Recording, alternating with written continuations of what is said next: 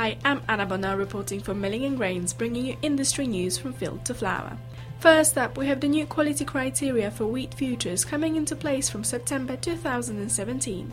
Following poor French wheat harvest and a large share of 2014 harvest failing to meet milling quality criteria for export, Euronext decided to introduce higher quality criteria for wheat, which will include protein content and Hagberg numbers. According to Reuters, the new criteria will introduce a minimum protein content of 11% and Hagberg falling numbers at a minimum of 220 seconds.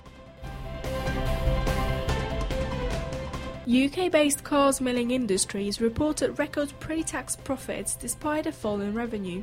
The company, employing 1,200 people, made £16.6 million before tax up until August, a 7.8% increase from last year. Both agriculture and food divisions recorded an increase in profit, and only the engineering division suffered a fall.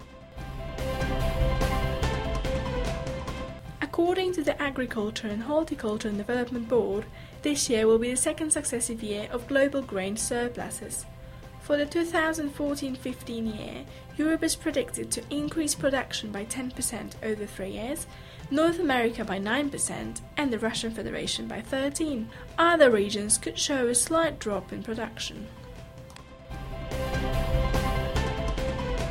The Food and Agriculture Organization of the United Nations increased its global wheat production forecast by 4 million tons. As reported by the Homegrown Cereal Authority, the FAO increased its forecast for wheat production to 722.6 million tons this year. The decision was influenced by a larger expected wheat production in the EU and Ukraine.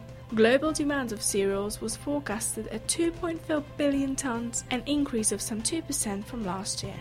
For more industry news, visit bakeryandsnacks.com.